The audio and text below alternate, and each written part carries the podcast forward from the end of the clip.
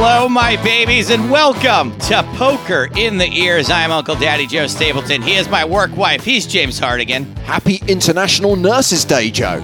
I'm a big fan of nurses for both what they do on and off the felt. Well, not the felt, but you know what they do in their jobs. They're awesome. And if you've ever run into a nurse in a bar or a nightclub, they are really, really fun people to hang with. I love the fact that as this is a poker themed podcast, we have to assume that everyone is at the felt, regardless of their profession. Um, look, we saluted the midwives last week. This week, all about the nurses. Happy to do it. Coming up on today's show, we're doing another Reedy, and I'm not just talking about needing to use subtitles on every single TV show out there. I am talking books. We are talking books, or one book specifically it's called We Run Bad by John Curry, and John is the guest on today's show. This week's super fan is another John without an H, John Delano, aka Delano, and we will be going head to head.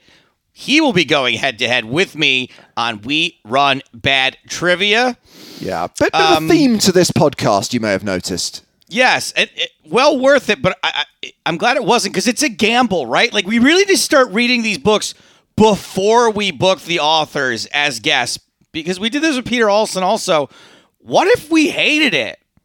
Like, what, what would we say in the segment? Like, I don't think I could lie. Yeah, I guess we lucked out here because it's not a problem. In fact, all of the books that we've done, from Martin Harris to Maria Konnikova to Peter Alson, we've enjoyed. So it's not been an issue. But yeah, it, it was a risk. But hey, no gamble, no future.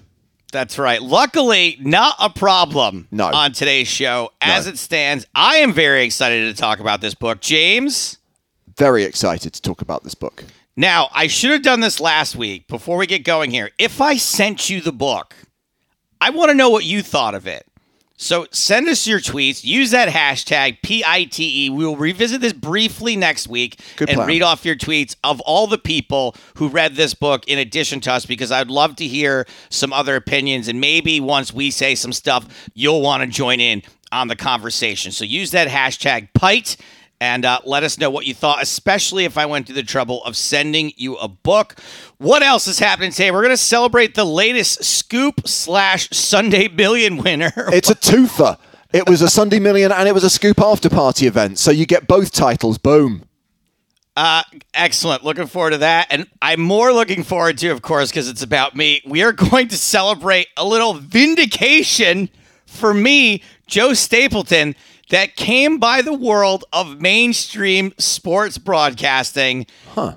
That's coming up in just a second. And and James, is it too early for me to already be super excited about having Ryan Firpo on the show next week? No, it is not too early. Uh, thrilled that Ryan will be the guest on next week's podcast. Ryan, one of the writers of one of the new upcoming Marvel movies, Marvel's Eternals, but someone with a background in the poker world. He made a documentary about the poker boom of the mid 2000s and then the events of Black Friday. Uh, Bet Raise Fold. If you haven't seen it, strongly recommended. I guarantee, though, that most people listening to this podcast will have seen some of Ryan's work because Ryan was also hired by PokerStars to make those short films about members of Team Online. I Am Nanonoko, Ike Haxton living on Malta, Mickey Petersen drinking in the pub with Sam Grafton, Felix Schneiders The Teacher, all short films made by Ryan, and now he's working for Kevin Feige on the biggest movie franchise in the world. Incredible stuff. I so call I it was from PokerStars to the MCU. That's the theme of next week's podcast. So I was looking up uh, egotistically. I was looking up um, the sh- like the short list for next year's Oscars, right? Because the card counter is kind of on some of those lists, and if you go way down on those lists, Eternals is listed wow. already as a potential Best Picture candidate. So how amazing would that be if we had a future Academy Award winner on the show next week? Uh, speaking of movies, things we've watched, just a quick. I've watched some really fun stuff. We do this thing now where we watch documentaries on weekends, which are usually at this point, true crime documentaries is like the, the bulk of what documentaries are about. Watched a really fun one called Sasquatch about a, a triple hold, homicide. Hold, hold on a second. Hold on a second. Yeah. You cannot include the words true crime documentary and really fun one in the same sentence.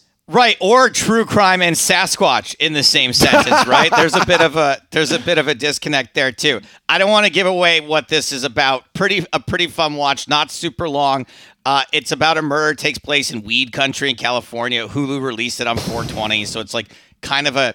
I mean, it's a real doc. It's not exactly a gag. Really fun. Speaking of gags, I watched a movie, James. I don't know if this is on your radar, called Willy's Wonderland, Never heard of it. Which stars Nicolas Cage. Right. It's a cross between a Nicolas Cage movie and have you ever heard of Five Nights at Freddy's? Yes. It, it's basically a Five Nights at Freddy's ripoff with Nicolas Cage being trapped in like an evil Chuck E. Cheese type of place. He, this is probably a big twist of the movie, but I'm going to say it anyway. He doesn't have one line of dialogue in the entire movie. He doesn't speak, and he still manages to chew up the scenery Of course. with not one word uttered the entire time. I mean, Fun movie. that's what Not Nicolas good. Cage does. Um, Not good, but fun. Yeah, I mean, number one, true crime documentaries. I just need distractions from reality at the moment, not a Fair reminder enough. of reality. Um, and yeah, I'll be honest with you, I've not really had that much time to catch up with anything. Actually, do you know what? I've no excuse. I spent, you know, an hour and a half of my life watching Commando for the 200th time. So I was going to say there's so much new stuff to watch. I have to be a little bit more selective, and I'm not sure that. But no. A Nicolas Cage movie, but no, I, I can't. I, I retract. I retract my objection, Your Honor. It's okay. Look, we all have our things, right? Like we were just like had just watched three hours of this this Sasquatch thing. Like let's watch something a little lighter Yeah, now. yeah, so yeah. we put on like an hour and seven minute Nicolas Cage no no speaky movie. Um, couple other things. I'm watching Mare of Easttown on HBO, which I like a lot. And uh, I had an etiquette question for you. So I, so we're getting back finally. I've got some anecdotes to tell about my life, James. And kind of a sad one is that a friend of mine, her mom passed away. Right.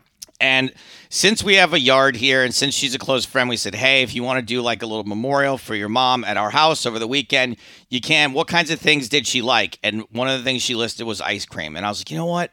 It'd be kind of cool if I just hired like an ice cream truck to come park in the driveway for a couple hours. The people come for the memorial come. I'll invite all the neighborhood kids. And um, it'll be like just a nice thing. It'll make everybody feel warm and fuzzy. So I did it. The problem was that the uh, all the neighborhood kids that I know all went to the beach at the same time that day and weren't around for the ice cream truck. So I had to buy 50 ice creams up front and we ended up going through like maybe like a dozen of them. So what happened was one of the grandmas came for and got ice creams for all the kids, right? Like walked away with like a dozen ice creams. Two etiquette questions for you, right? One is that the the grandma borrowed a tray of mine, like to carry the ice cream homes, and still hasn't hasn't brought it back yet.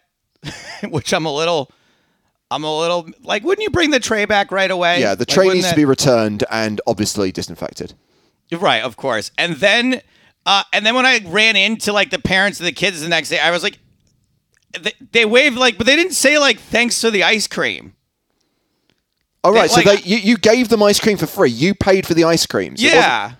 Why? And I like specifically sent it to their homes, like it so like it would be there when they got back, and like not that I like need like praise for it, but it just seemed odd that they were like, oh hey yeah thanks thanks again for sending all our, all our fucking kids ice cream. Right. I, I have two questions here. Number one, why was the onus on you to buy the ice cream? I appreciate there's a minimum spend, right, required to have the ice cream truck there for the afternoon, but why can't everyone else spend their money on the ice creams? Why did you have to pay for them all? oh, you mean of like the memorial or the other kids? The other kids.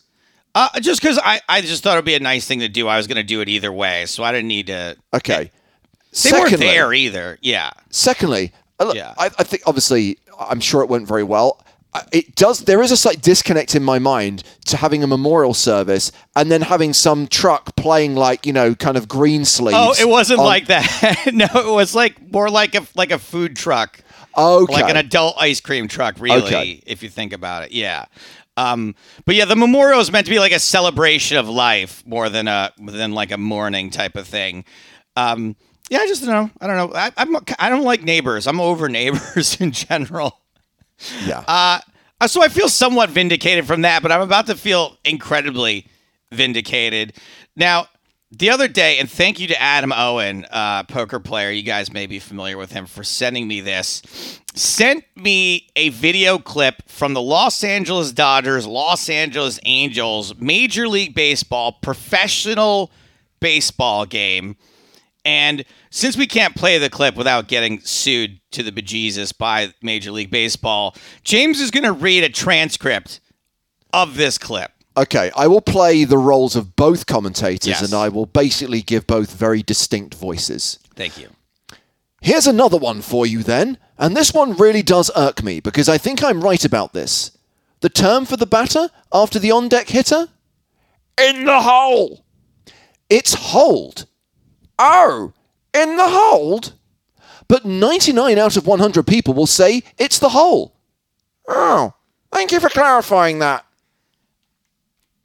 You you that like you cannot believe how much my mind was blown hearing this clip, hearing this major be like, guess what? Everybody thinks it's in the hole. It's in the hold. By the way, I grew up saying in the hole. I've never heard in the hold, much the way people say to me, I've never heard hold cards for the two down cards you're dealt during Texas Hold'em. I need to find this man. Do you think there is any chance that he has taken his inspiration from you? Do you think there's a chance that he's like, in the same way that this guy has got everyone second guessing themselves and has started this bit that hole cards are actually hold cards, I'm going to do that in baseball and convince everyone that it isn't in the hole, it's actually in the hold. To answer your first question, yes. But I don't like I think there is a chance he is aware of of what I have said. Now, I don't know if he's doing it as a bit, if he's just been like incepted, if it's just coincidence. Uh, this podcast now, our podcast, this is a true crime podcast now. you people need to help me track this dude down. I have to know him. I have to ask. I don't even know how to look up who the announcers were that night because I'm such not a sports guy. Please, please, I, you guys tr- track down the "Don't Fuck with Cats" killer. Help me track down this baseball announcer so I can ask him. It doesn't even have to be officially on the air. I just need to talk to him for like three seconds, please. So, as you alluded to at the start of the show, Joe, we did do a stream on Monday night. It was part of the Scoop After Party, this mini series, which has come in the wake of isn't Scoop. over. Uh, yeah, and it's going to go for another week. So it was a Sunday Million special edition on Monday night. Um, it did go the distance. It could have gone even further, uh, but I think we got lucky with the chip distribution when it got heads up. Um, should point out that there will not be a Sunday Million stream this week. It will be the Scoop after party second chance main event. So as with all scoop events, three buy-in tiers and the high is a 5k. So this is a pretty big tournament on Stars and it's a 3-day event. We're going to be streaming the final day, the final table. So that means we won't be on air on Monday night, but we will be on Tuesday. So Tuesday the 18th is when we'll be streaming the final table of that Scoop After Party main event. Once again, Maria Ho will join us to analyze the action. And of course, too late now because you probably missed it. But Retro is back on Thursday afternoons. Uh, this week, we're still on season two of the LAPT. In fact, I think we've still got a couple of weeks of season two of the Latin America Poker Tour before we move on to season three. Uh, but yeah, really looking forward to seeing some excessive celebrations, controversies, and plenty of table conversation that we don't understand. Fantastic. Loving it. Love to hear it. James, what do you say? Should we talk about this book? Let's do it. Yes, it is our latest installment of the Poker in the Ears book club, a semi regular thing, which we kind of started last year. Uh, we are talking about We Run Bad, a novel by John Curry. Hopefully, you've done your homework. Hopefully, you've read this book because you're going to get so much more out of what we're going to discuss over the course of the next 30 minutes or so. Thrilled to say that we are going to be discussing this novel in the company of its author, John Curry. Welcome to the show. Thank you for having me on, guys. I appreciate it. Yeah, thanks for coming on. And also thank you for tracking me down and, and sort of forcing me to read and talk about your book because I loved your book, John. I got to tell you, I fucking loved it. Well, thank you very much. I appreciate that. I think the biggest compliment I can pay you is that I read this in one session from page one to page 157. Didn't intend to, but it wasn't out of necessity. I was just so engrossed. I was so into it that I just wanted to uh, to, to get to the end. And despite the grimness, stuck with it. Yeah, no, I mean that's that's definitely a uh, a compliment for a writer that it wasn't really fucking boring. So not not only Appreciate not, yeah, I'm gonna keep heaping praise just for a second too, just because I need to explain a little bit more. Like it was so so much more than engrossing for me. I identified with so much of it. Uh, so much of it is things that I've been through or like almost been through, right? Like stuff that if my life had gone a different direction, like one or two places, I could have honestly ended up being a lot like uh, Tim in this book, and not just inside my own head, but also the things that happened to, him, but the thoughts that he had and sort of situations he got himself into. I thought the commentary, by the way, on America and consumerism and New York, uh, yes, we're grim, but also honest. And I think you don't have to completely agree with everything the main character is thinking to realize he does have a point about a lot of it. Yeah, I mean, you know, I mean, it's uh, a lot of the, you know, I kind of did live that life, and um, a lot of it was just about, you know, I'm from the, you know, Shitsville, uh, industrial Midwest, and uh, you know, I moved to New York City, and you know, a lot of it was just about like kind of becoming sort of like in that New York City fuckboy lifestyle, which a lot of it is really about that. Yeah. And um, but you know, really, it's just about. It's not really supposed to be like glamorous in a way. It's supposed to be kind No. of embarrassing. I mean, this is very much uh, an anti-hero. This is not someone to idolize. I mean, look, before we go any further, before we go too far down the lane, and I could do it, but it makes sense for you to do it, John, seeing as you're with us today. Just summarize the story, or at least give us the premise, set the scene for what this book is about. Well, yeah, it's basically like uh, you know, there's and, and the Greeks had the uh, you know the hero's journey. This is kind of like the anti-hero's journey, right? Um, nothing is really learned at the end aside from destructive lifestyles are just destructive, and there's really nothing to be. You know, like a lot of the people who didn't like it, um, kind of they I don't think they really understood that that you know the things they didn't like were there on purpose. You know what I mean? It's it's not really um there's nothing to be like it's not very plot driven. It's just sort of a glimpse into what a degenerate's lifestyle is like. And that was pretty much me for, you know, a long time. And when I was working at these places and running them, you know, I pretty much gave back I'd say like a lot of what I made just because that's part of the lifestyle, you know. Yep. Um, most of the guys who like work in these games, like the way they get in in the first place is that they go to a game, they get stuck their balls, they go on the sheet, they can't pay back, and if the guy's nice enough not to, you know, break your fucking legs, he puts you in the box to pay off your debt. So, and that cycle just keeps repeating and repeating and repeating. And a lot of, you know, like, and I'm, I, I'd say I was like pretty much one of, you know, I'm no exception. I, uh, the thing is, the job's just boring as balls. So, and you're stuck there like 14, 16 hours a day sometimes. And if you're flooring, you're just like, you know, you make it to like hour 10 and you're like, all right, fuck it, I'm getting in. it's like six handed. I mean, And a one lot of the times the players are happy that that the like I've played in a couple Oh, of these games in New yes. York, They're and like, like, oh. when there's when there's four people and you're like, please, can we just get another guy in this game? You don't even care that the guy running the place is just playing with house money sitting next to you. Oh, I mean, usually the regulars, they're just fucking waiting for that moment, you know, like I, like, like it, literally everybody I worked with and myself just donked off every single fucking dollar they made in that place. I mean, So it's, it's a self-sustaining economy, you know? One of my first questions, John, was going to be what was the inspiration for this story? Is it semi biographical? And I put in brackets, please say no. Clearly, it is. Uh, you say there isn't much of a story, but clearly, you know, we follow this character. We follow Tim from a stage in his life where, having lost his job during the economic downturn, having lost his house during the economic downturn, he's tried to take what money he has to make it as a poker pro. It's not working out. Gets offered this gig running these underground illegal games in New York. Makes a decent enough amount of money out of those games before effectively they're shut down. And at the end, kind of ends the story where he began in Atlantic City with a role. And this is where I felt, and I think, Joe, this is what you're alluding to with the kind of comment on society.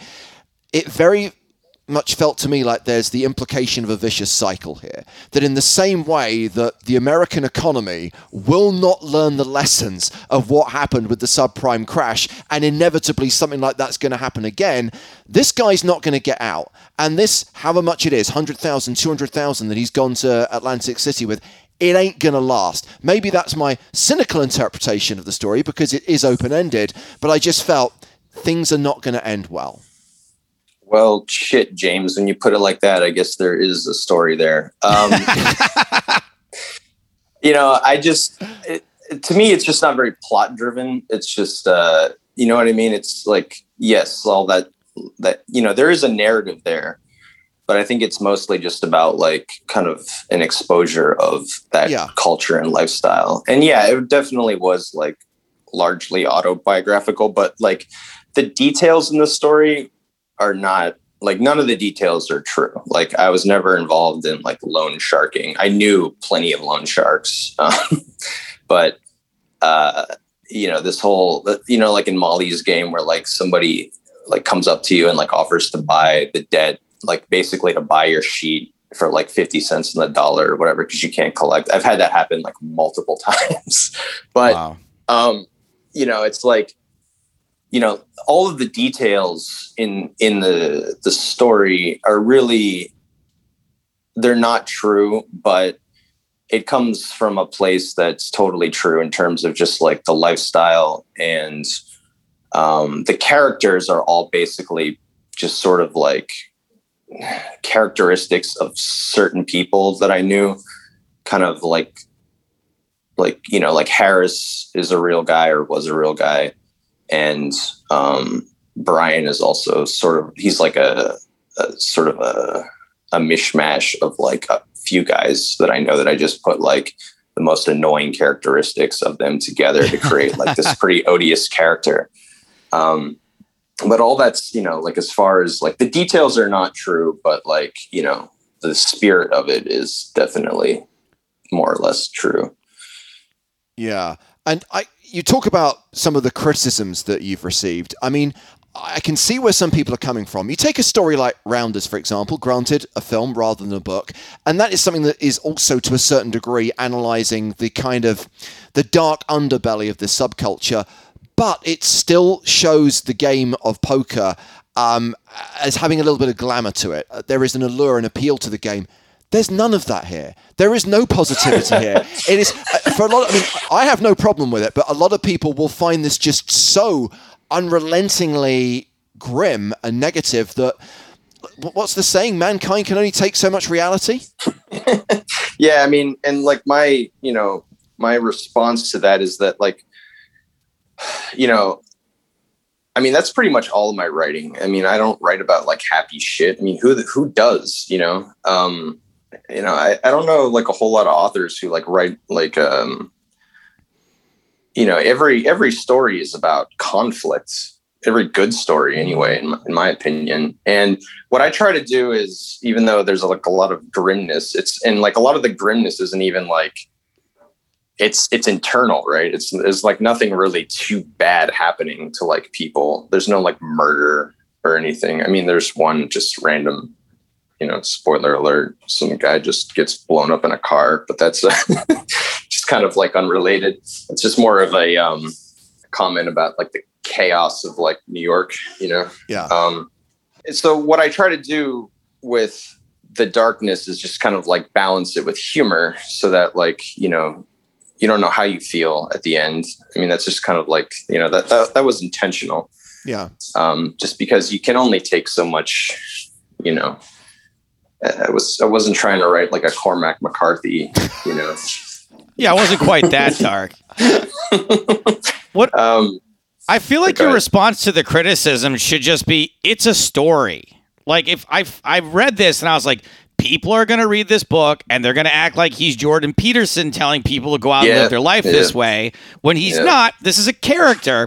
And if you had a character like if you had written American Psycho, people wouldn't be like I can't believe you wrote about a murderer. They don't understand Right. like this is this is the character having these thoughts, not not John Curry writer. You picked that example, Joe. People did make those accusations at Bret Easton Ellis when oh, American did they? Psycho was published. All right. It was hugely For sure. controversial for that reason. If you write a book where the lead story has a dark side to them, where they're not a nice person, people have an issue with that. People want to have a lead character. They want to have a hero that they can believe in. yeah, people are fucking bullshit. You know, that's not how life is. Fuck off. You know. Okay, so let me Um, ask you about this being uh, somewhat autobiographical. How close did you come to dealing with Wilmington, and are they still people you think about and or need to worry about being a part of your life? Okay, so Wilmington was basically just a hook. Um, they're completely fictional. I didn't. I never like. I knew some like people in like the loan sharking world, but I never associated with them. That was like one line that I was like never willing to cross. Um, you know, like my my my philosophy was if I put you on the sheet and you don't pay me back, I'm the dumb motherfucker for giving you the money, right? So, and that was just the way I just that was just one thing I never crossed because I knew that's how people got into like serious trouble. You know, when they started like charging people interest and like you know threatening them to pay. You know, and like I just I also didn't really know anybody like that, so like Okay. for me to just like you know come up to somebody and be like, "Hey, man, you know, could you uh, you want to start a loan sharking business with me?" You know, like I wouldn't even really know where to start other than just like have. I've definitely had people approach me before, but I was like, "Mm, "No, I'm good, thanks, man." um, but yeah, so Wilmington was like completely fictional. I, just threw that in there to like. I mean, the original book was like four times as long Oh, and um my editor was like dude this sucks you know like we gotta like tr- trim it down i was like all right so i had this whole like backstory of just like um like the backstory of the original book was like just as long as the fucking book and like i turned that into a short story which is more about like the um sort of like the follow up or sort of like the prior to and follow up of the the global financial crisis Right. so I just decided to cut all that shit out of there. But like, yeah, like the like the Wilmington thing was just a, a, hook that I made up just to like give it a story.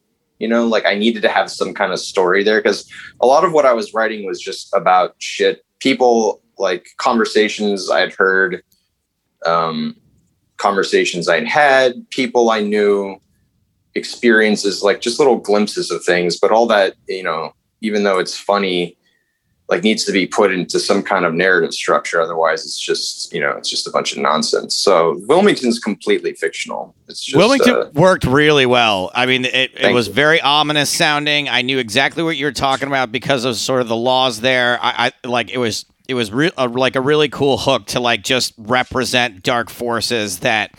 Um, without going into too much details, so if, if Wilmington is made up, I'm getting the impression there's not a lot out there about John Curry, and I'm getting the impression that maybe that's a pen name. So if Wilmington's Yeah. not real, where why why John Curry then? okay. So John Curry was. Um, I just I read about him in this book called Sucker's Progress by Herbert Asbury. He wrote like Gangs of New York Oh, and um, a bunch of just like old Americana books like that about you know, um, and so so Sucker's Progress is about the history of gambling in America, and it's a really thick book, and it's basically like there's not a whole lot of structure. I mean, there's structure to it, but it's basically like when you read through it, it just it's just like a ton of examples and like anecdotes of like just shit. So there's like a lot of stuff you can read in there that's like like if you were gonna write like a book about um just like any kind of period piece about gambling, you could just like go in there and just find all kinds of shit. And it's very like not popular. Like not a lot of people know about Yeah. that book. heard of it. And yeah, it's like it's weird because the Gangs of New York is pretty. You know, he's like a pretty famous writer. Um, he's very old. Like like that that book I think was finished in the 50s or something like that. So like everything in there is prior to that. So you're not going to find like a whole lot of like contemporary poker stuff. It's going to be like very, you know, how like Rounders sort of has like this dated, like the details of, you know, the games are very sort of dated, but that's probably how it was in like the 90s Yeah. before everybody started playing poker, you know, and that's right. that's one of like a lot of his criticisms come from like that's not how it is man i've been playing poker for fucking 10 years it's never you know it's like fuck you man it's like this was done before poker was like a thing you know it Yeah. was like a very like um an, a super niche culture that not a lot of people knew about and like the rules back then might have been like way different before everything was standardized in like 2004ish you know Right. um, but anyways, uh, yeah. So Herbert Asbury wrote this book, and like I was reading through it, and there was this guy back in Louisiana territory um, who used to run this like gambling house for like rich French aristocrats. Um, back before you know that was uh, before America was America, and his name was John Curry, and I was just like, hell yeah you know like uh you know a lot of my a lot of my clients if you will were just like the most annoying rich fucks i'd ever met in my life like wall street guys and stuff like that so i thought that was like an appropriate name 'Cause there's a lot of uh, pseudo aristocracy in new york as i'm Oh, sure yeah. you're aware yeah. All right, so you wrote this book. You, I know you've got other things you've written, which, by the way, I would like to read. I know you offered at another point, and I think you're a hell of a writer. I really do. Like, I wasn't expecting this to be as funny as it is. Just some amazingly good descriptions of things, accurate, funny. So I'd love to read whatever else you're working on. Um, my question is. Did you burn all of the life experiences you have in this book? Uh, because it does seem to be drawn largely from your life and uh, the things that you're writing now. Is it more difficult? Is it more fictional slash more difficult? No, I mean I've always been writing since I was like a kid, and like I I wrote like my first novel when I was like 23. You don't want to read that one; that it fucking blows. Um, but like I've always had you know kind of an imagination. I mean the stuff that's in that book, even though you know like it comes from a place of just like annoyance and pain, pretty much, just like in terms of like dealing Clearly. with the people in this world, right? And that's where like that that sort of darkness comes from. But like my cynicism towards humanity will never wane. You know, like I, I'm always gonna have like I will never run Plenty- out of complaints about people. no, yeah, seriously. Like I, I, I, you know, I write every day, and you know, I'm, I'm trying to turn. I'm actually, I'm trying to turn this one into a screenplay because you know I'm done making art for a while, and I'd like to make some fucking money. So if you know somebody, if you guys know anybody in Hollywood who's looking to get their dick sucked, uh, you know, send them. I'm, I'm as game as they come. Let's talk later. Um, All in right. terms of that cynical vibe that you referred to, I'm interested in who your influences are as a writer, John, because there are a couple of authors Mhm. who I could very much see writing a book like this if they had lived this lifestyle. There's a, an Australian crime novelist called Peter Temple, who in himself is influenced by James Ellroy, and there is a real Ellroy vibe to this book. Yeah, I've never actually read Ellroy. I will though, Interesting. now that you mention it. Um, my my uh, main influences. So when I was a kid, I'll give a little backstory. I like I read everything by Vonnegut, like as every annoying twenty year old does.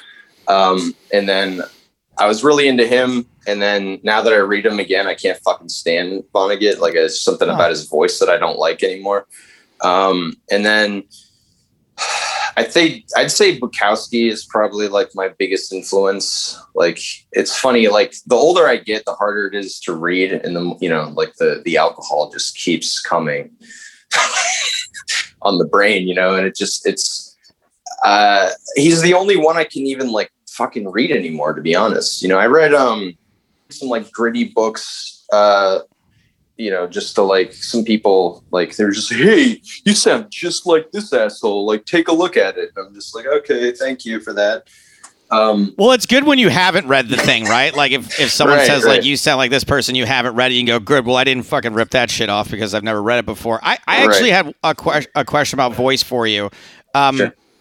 I listened to the audio version of the book. Somehow you knew that I was going to be a terrible reader because you knew that I'd probably lived a pretty hard lifestyle like you. yeah, if you have, you can't read anymore. Fucking forget about it. You know, like if you, if you drank for like 10 years, like you can't read. Sorry, it's over. No, I'm completely illiterate now. However, the audio version of this book, I thought the guy did an amazing job playing this character, and I wanted to see how you felt about it.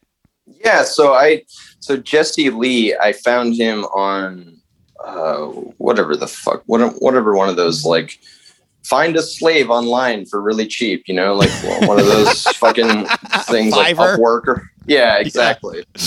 And he was like a new he was new to it and like he sent me like a voice like uh mail. It wasn't like a voicemail, but it was like he sent me like a he was like reel. talking to me and like all these acts. Yeah, he was just Yeah. like talking to me specifically in like these accents. I mean, I was like, oh, this kid really wants this job. So I was like, all right, man, like, uh, have at it.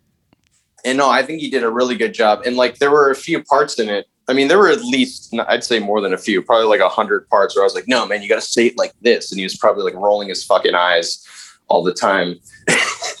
so I was like pretty particular about how like some of the inflections should go and like, you know, um, some of the accents, you know, I, um, I had a lot. I was very curious about that. Whether Audible just hires someone and you have no say and they put out your audiobook, Yeah. or if or if you like I believe- directed the person.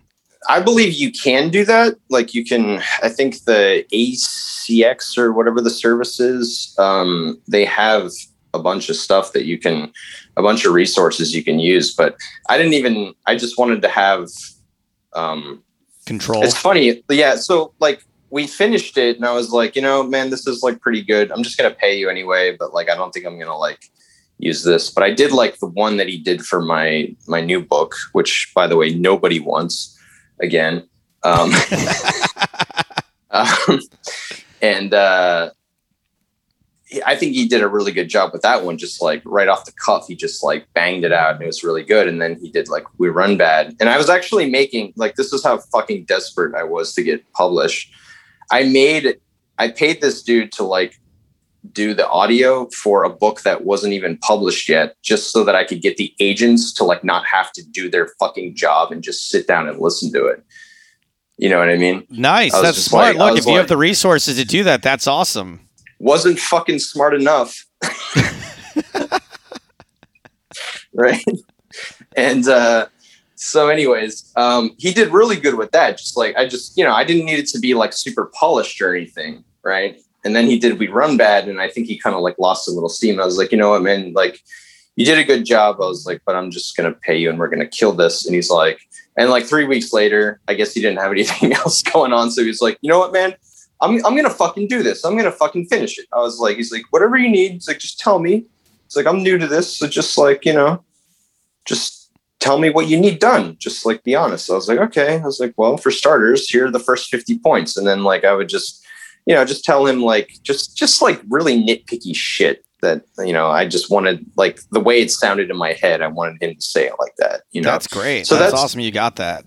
yeah, so if anybody needs a, a narrator, you know, he's he does a fucking really good job. And like um, you know, for not a whole lot of money, you know, a fair like a fair amount, but like not a whole lot. And like he just like tortured himself, I would imagine, just like getting this shit done for like, you know, Method reading. dealing with all yeah dealing with all my bullshit you know like and like and then he had to like splice it in you know like like he had to edit it which wasn't easy because he would like do some stuff in like a new voice or a new inflection and then it kind of sounded like spliced in so i'm sure he had to do like a god knows how many takes to like make it sound natural when Yeah, he spliced it know. in you know and We the know it well. yeah yeah, yeah. Well, so, I'm so sure. anyways yeah i mean if there's any if there's any plug that i could give somebody is that that, that guy he's he's fucking he goes by i think he goes by jesse holt on on uh i don't remember fucking i think it's yeah i think it's not fiverr it's like upwork i think Upwork, sure. yeah I mean- but he's a he, he did a hell of a job and he just has like this voice of like you know like a fucking millennial and prior to that. So if you have like a contemporary book, he's got a good voice for that kind of person, you know. I'm pretty sure I can't live I up to his standard, but I did highlight a, a couple of paragraphs from the book which I wanted to just relive. Uh, and the first is just one of those scenes which anyone who's been to some shitheel casino in America at like three in the morning on a weeknight will absolutely recognize the thing you should know about gaming culture in America when you emerge from those brass elevator doors and find yourself after midnight among the scrums of elderlies slamming decaf, chain smoking long thin cigarettes, and beating the fuck out of slot machines. Even if you've yet to wager a single dollar in the place, you need to understand one thing. Just being here means you've already lost. Uh, it's just So good. it, it just evokes so many memories. And the other section, and this, I was so thinking of Joe for some reason when I read this section. This is when Tim first sits down in the game and Borgata. I order a black label and casually fold jacks to a four bet as I watch my set hit the flop and three players frantically jam all of their chips into the center of the table. Off to a great start. So good. So yeah, that's one thing. If you're gonna write, um, if you're gonna write a book about poker, right? This is the only advice I'm gonna give anybody who wants to do that.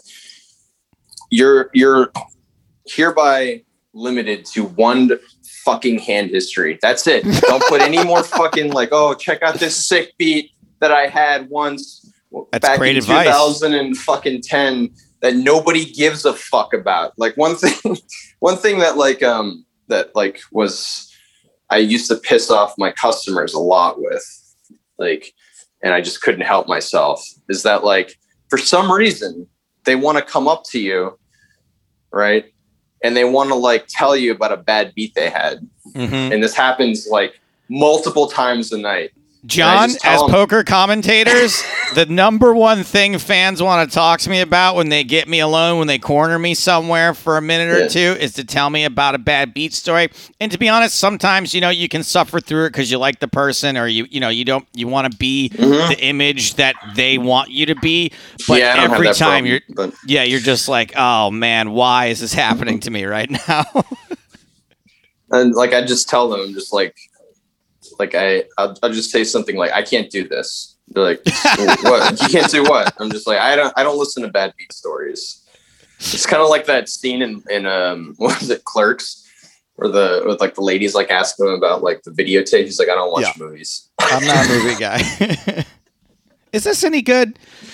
Uh, Yeah, exactly. John, it's uh, I had one line that I'm not going to blow from the book because I think it's so good, but I got to tell you that the line about the the din of New York City and how it's like putting a seashell up to your ear is one of the greatest lines I have ever heard or read anywhere.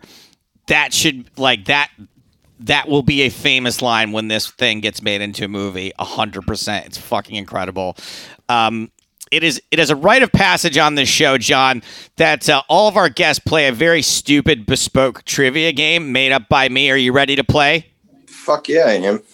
All right, this game is called Atlantic Shitty, and it is a cute little trivia quiz about some of the dumbest and most hilarious crimes ever committed in Atlantic City. Okay. And uh, when I say ever, keep in mind that these come from about like a three year total span of the uh, Atlantic City crime blog. And uh, they're all multiple choice. And uh, we're going to start off. existed actually. Crime blog from Atlantic City. It's probably interesting. Uh, there is a, there is a, uh, a multiple choice, and the first one we're going to start off with something pretty easy. If you're at all familiar with Atlantic City, I don't know how much of that was real, how much was fake, but this one we're going to start things off easy. If you question number one, after attempting to use fake poker chips at a Borgata tournament, what led police to the culprit's arrest? I remember this. Uh, he tried flushing him down the commode. That's correct. It was a clogged toilet. Yeah. Clogged toilet was Yeah. correct.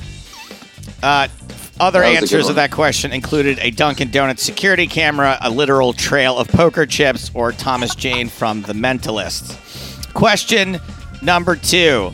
In 2015, two Atlantic City residents attempted to cover up a drunk driving accident by planting what in the middle of the road? Was I it don't know that one. a slot machine, a Cabbage Patch Kid, Black Ice, or a box set of the series Boardwalk Empire? I'm gonna go with slot machine. They tried to cover the road in black ice to cover up for their. They poured water all over the road, almost causing several other accidents. Wow. I, I didn't know that was even. I was like, how do you put black ice on the fucking road? I guess you just pour water on it. Question Yeah. number three. After being pulled over on suspicion of DUI in Atlantic City, the the woman pulled over, uh, sorry, the woman accused replied that she was out in search of what? Was she out in search of the Apple Store? Was she out in search of an AA meeting? Was she out in search of the state of New Jersey? Or was she out in search of a box set of the series Boardwalk Empire? I'm gonna go with AA meeting. That's a good cover. I don't know the answer to that one. When so she was pulled guess. over in Atlantic City, she told the officers that she was looking for New Jersey. like on a metaphorical level, just like I'm, maybe, like maybe. She found it Um, either way. Either yeah. whether it was literal or metaphorical, she found it. Question number four. Three suspects were arrested while fleeing the scene of a robbery that included the theft of $1,000 worth of beer kegs. Funnily enough, the beer kegs were completely empty, full of non alcoholic beer, toxic chemicals due to their old age, or the kegs were set decorations from the series Boardwalk Empire. Well, I gotta think. I don't know the answer to this one either, but I gotta think that if you don't know the difference between a full keg and an empty keg, I mean that's that, that can't be right. So uh, I'm gonna guess it was non-alcoholic beer. It turns out, John Curry, that these people did not know the difference between a full and empty Wow. keg of beer. Uh, well, The kegs were totally empty. Question number five. A man was arrested for posing as a New Jersey state trooper after doing what on I 78? Was it accidentally pulling over an actual New Jersey state trooper, holding up a sign that said honk if you're horny and flashing anyone who honked, pulling over someone who he thought was his ex girlfriend, or stopping traffic to get a Frogger machine across the road? I'm gonna say A. A is correct. He did accidentally pull over an actual New Jersey off-duty New Jersey Yeah, state I mean that's trooper. just like stranger than fiction, so that's gotta be true. Stories are amazing. Question number six. While in the back of a police car, suspect James Field pulled what of the following from his butt? Was it 10 bags of heroin, 49 packages of crack cocaine, and one bag of actual cocaine? Was A, it 50? A, A. A is correct. yes. A is correct. We don't have to go through all the made up answers. He nailed it. He knew exactly what it was going to be. A is correct. Final question here. Question number seven. In what should be considered a crime against tourists, Atlantic City's White House sub shop has what used celebrity item on display? Is it Jimmy Durante's jockstrap, Joe DiMaggio's toothpick, Frank Sinatra's towel, or the Beatles' Pete Best? I'm gonna go with A again. I don't know that one, but that Jimmy would be, Durante's uh, jockstrap is incorrect. Frank Sinatra's used towel after leaving stage after a performance nearby is on display at the White House sub shop in Atlantic City. John Curry, it's been a pleasure talking to you. It's an absolute joy reading your book, and I look forward to uh, to reading your next thing that hopefully we can make something happen with.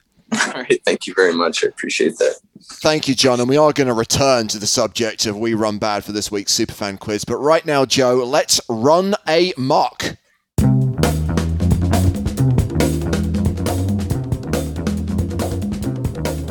It's back, ladies and gentlemen. We're doing it again. It's that moment on the show where we say, Ask me one question, AMOQ. You send in a question via Twitter, hashtag PITE, and we answer it. And Joe, this week's question comes from a former superfan, Enrique Gomez. And Enrique asks, What movie that you come across on TV do you then have to stop and watch for at least 15 minutes? Plans be damned. For Enrique, it's the last 30 minutes of Silence of the Lambs. That makes sense. I could see that. A little grim. I, I'm not not not for me. There are. I can answer this question very quickly. I don't have a single movie that I do this. I'm so What? annoying. And yes, I wish that there were. That I had a different answer for this, but the answer is that every time I think about doing this, I go, "Oh, you know what? I should really watch this movie from the beginning and give it like a proper rewatch." And then I never, ever do it. So I actually never just watch any movies randomly off TV. Well, I can make up for Joe because I have a very long list. And interestingly, with me, it's films that I've seen so many times and know so well that I don't have that desire to go back to the beginning because it's already like I've already seen it. Yeah. I mean, Commando is on the list, obviously, uh, and it is movies of that nature.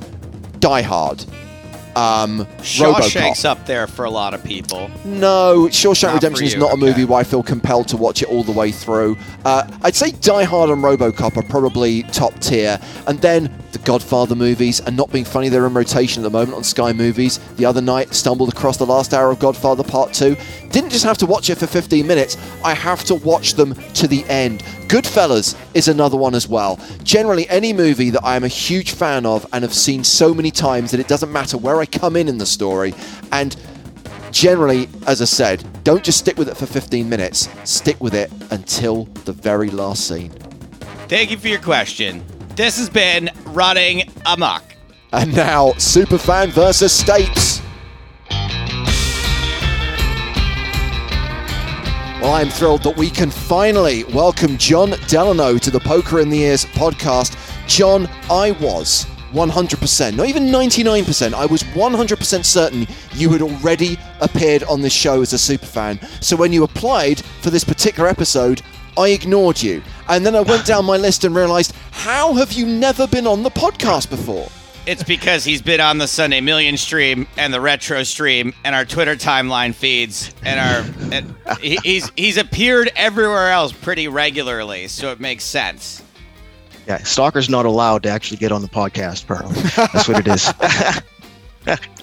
well, as an IT guy, I figured you guys had already had your fill of us, so you know I kind of Ah. stood away. You know what I mean? So, Is that your deal, bro? You're an IT guy. Yeah, I was. Uh, I wrote software for many about 30 years till about 2013. Yep. And James, I don't know if you know this or not, but I, and I just found this out. John apparently like runs my website. I don't like what. well, that was a leftover from from uh, you know Mike and I got to got to uh, know each other pretty well over Facebook after we did that Hero, Heroes book. Yeah, so my buddy wrote a wrote a like a children's book and was like kick kickstarted it, and John Yeah. was like a huge supporter of it, and now they're like kind of in business together. Right? Yeah. Yeah. So it's you know, so weirdly connected. Awesome stuff. Um, Yeah. So, John, you say you were in IT. What do your days involve now when you're not consuming our content, which I get you do a lot? Yeah, um, I twiddle my thumbs until I can watch you guys some more. I guess is about what it is. No, uh, you know, in 2013, I was kind of medically forced to the sideline, and uh, so I still love to dabble in all that kind of stuff. That you know, I'm a geek at heart, have been since the 80s. You know, original geek sitting over here. Uh, hang with my girls and you know my uh, my little uh, grandson uh, Caius John, who's going to be eight months old already, which is ridiculous. So uh, no, having a great time and uh, loving life. Well, if there is one person on this planet who I think defines the word superfan, it is you. You're Oh, always incredibly supportive, always there. Yeah. Uh, and thrilled that we Thank can you. have you on the show and give you the opportunity to win some PokerStars merch. And thank you for volunteering to read this book and answer questions about this book. And here's the thing, John, because I know you are a big fan of the show, I don't want to ruin the podcast that you will listen to down the line. We've already reviewed this. We've already talked to the author. I'm interested to know, though, what you thought. And don't worry, John Curry's not on the line anymore. He's not on the line. He's not going to hear this. I mean, he might go back and listen to the show, but he's probably not going to track you down. So whatever Right, think, okay. go for it. Uh, I was like immediately shocked about I don't know five sentences into the book. Yeah. You know, I wasn't like mentally prepared for something uh, to jump off in the way it did.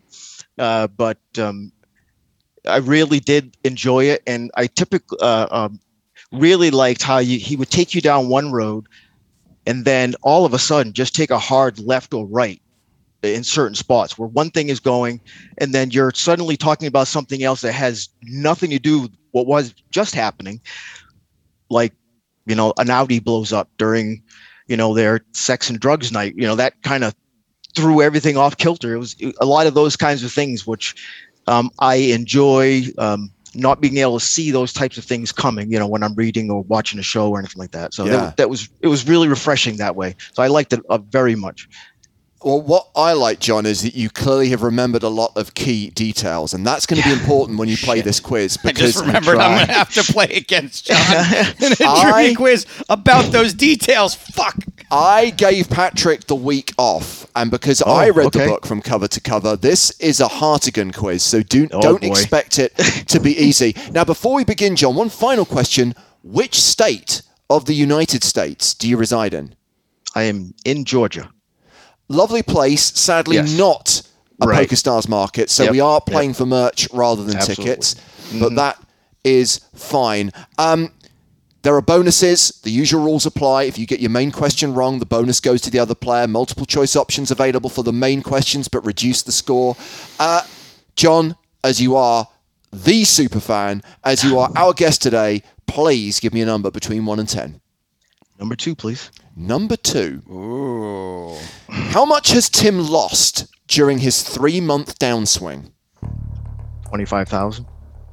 Would you like to take the multiple choice options? Sure. Is it $10,000, $25,000, $50,000, and $100,000? And the fact that I gave you a mulligan and encouraged you to take the options Don't means you choose should B. probably Yeah. rule out B. So I guess it's got to be his whole stack. Then it was fifty thousand dollars. $50,000 is the answer. Congratulations, you have a point. Uh, the bonus question fill in the blanks. Two words in this sentence are missing. Just play the blank blank in exchange for some watered down drinks. This is Tim's plan when he goes back to Atlantic City to avoid the poker tables and mm-hmm. just play the Penny blank slots. blank. Correct. Penny slots is the answer. You get the bonus point. And Joe, you're up. Oh man, I feel like since John went deuce, I don't ever do this, but I am going to always come seven right now. See, I wanted to avoid that myself. Yes. This might be my favorite question of the entire quiz. Joe, what is the name of the dog who stubbornly takes a shit in a busy street and nearly gets run over? I will need the choices for this. Is it Ralph, Reggie, Ricky, or Rufus? I don't remember this at all. Uh, Rufus. It is Rufus. He guesses it and he gets a point. After round one, John, you have a 2 1 lead, and it's your question. I will take number four. Number four. What does Tim say to the woman who offers him her copy of the New York Times? I don't read. Correct for two points. and Joe, you can pick your second question now. Uh, it's such a great spot in the book. He's just so angry that she Yeah, offers him the newspaper. um, he's John's going uh, even, so I'll go odd. I'll take number uh, three, please. Question number three. What game does Tim play at Borgata? Stakes and format. I feel like I gotta take a take a take a stab here. I'm just gonna go for it. Two five, no limit. Incorrect. It's 5-10 no limit, and that means the bonus question passes to John. John, what band is playing at Borgata that weekend? Oh, uh, Green Day. Correct for the bonus points. Nice. And the score is 5 1, and it is your question, John. I will go with six. Question six. How many stars on Yelp does Tim jokingly say Manhattan Central Booking has? Two. Yeah, that's Correct. one of the biggest LMAOs of the book. Man, I died when I read that. Oh, love that. And my personal favourite moment of the book what is Matt's idea for an app? oh God. The kittens. Specifically, The uh, uh um, it's the kittens every 30 days app. Yeah. correct. New New Don't worry what the adult kittens are. you don't worry, my friend. new kitten every month New for kitten the bonus point. Uh, Joe, you are seriously behind, dude. The score is 8 1. Come on. Uh, all right, I'll take question one then. Question one On which day of the week does the story start? Uh, Wednesday. No, wait. Hold on. They're arguing what, what day it is when they go to the club. And he's like, it's a blank. And then the bouncer's like, it's a blank. Ah, it's either Tuesday or Wednesday. You know the options aren't going to help you here, so you may as well just go Yeah. for it. I'm gonna go. I'm gonna say Tuesday. Tuesday. Correct, and I'm going to give you the two points. You've had your mulligan now, and you do get the bonus question. What is the name of the club in Atlantic City that Tim and Harris visit? I don't know. It's the Casbah. John, your penultimate question. Five, I will- eight, nine, and ten are all available. I will take eight, please. Question number eight. Loose interpretation of the word girlfriend here. Uh, what is Yeah. Tim's Japanese girlfriend studying? She was studying video animation. Correct for two points. And the bonus question where does she work? Sushi Samba. Correct for the bonus point. Joe, five, nine, or ten? We Run Bad is not just the name of this book because there's a couple of these that I would have had a clean sweep on, but Oh. just bad number choices, I guess. No shit, I remembered everything about the hot Japanese girlfriend. Uh, Okay, Joe, I'm going to give you some direction here. Question nine does not have a bonus. Questions five and ten do. So, can I encourage you to go for one of the questions with a bonus attached to try and get some more points? 10, please. Question 10. Oh, At the- dirty. At the end of the story, what is the name of the sandwich that sounds pretty fucking good? It's it's a chicken sandwich. What's the name of the sandwich? The adult. I'll take the choices. Is it the Mega bonus. Chicken Munch, the Bacon Supreme, the Chicken Bacon Deluxe, or the Royale with Cheese? The chicken bacon deluxe. Correct for one point. You do get the bonus though. How much is it without gratuity? $18. Incorrect. It was $17. John, five or nine? Five, please. When cleaning up at the private game, what is the strangest thing Tim says he once found under a table? I guess that would have to be the the shoe. The single men's dress shoe for two points. And your bonus question in that game what is the rake for a pot of more than $1,000? Fifty dollars. Correct for the bonus. Joe, you get question nine. After the raid, what type of hotel does Tim stay at? Holiday Inn. Specifically? Holiday Inn Express. Correct. So you do get two points for your final question. That means a final score of six. But John, you have a final score of 14. You have crushed it. Congratulations. You owned worked. Mr. Stapleton. and you are the victor of this special edition of Superfan vs. Stapes. And we will make sure you get an enhanced goodie bag filled with PokerStars merch. And Well, our guys, thank you very much. undying appreciation for your undying appreciation of what we do. Thank you. We Yeah. we appreciate you very much, John. And now you guys, you always bring a smile to my face every time I see you, and uh, that's why I follow you guys so so well because uh, you know I can always count on you guys. Appreciate Th- it. Thank you, friend. Thank you for taking the time to read the book and come on the show, John. We will see you again soon. All right, take care.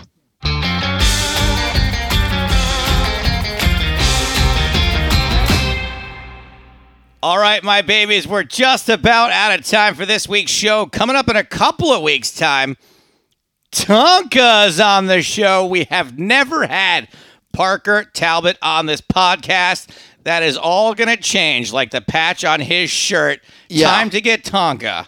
The weird thing is, I don't actually know the Tonka life story. I know of Tonka as a proficient player, I know of Tonka as a streamer, but I need to know more. Hopefully, it's more than just like, yeah, no, I started playing in college. like, let's try to get a little bit more out of them. What we need is something that's kind of somewhere between that and Sam Grafton. Because if it's as intensive and as detailed as Sam Grafton's life story, we're going to need a bigger podcast. We're going to need a bigger pod. Coming up next week, though, from PokerStars to the Marvel Cinematic Universe with special guest Ryan Firpo. I can't even believe it. So excited for that. Uh, we still need some super fans coming up. We've got a bunch of episodes uh, from now until the uh, summer break. Uh, we're going to try to squeeze some more of you guys in there, as well as book some folks for after that. Get your guest suggestions in. Comment on the show. Let us know what you thought of We Run Bad. Maybe you'll read it based on the glowing reviews of this week's episode. To do any of that, use the hashtag PITE, the acronym for Poker in the ears. That is all the time we have got for this week's show. However, until next time, for James Hartigan, I am Joe Stapleton. Smell you later.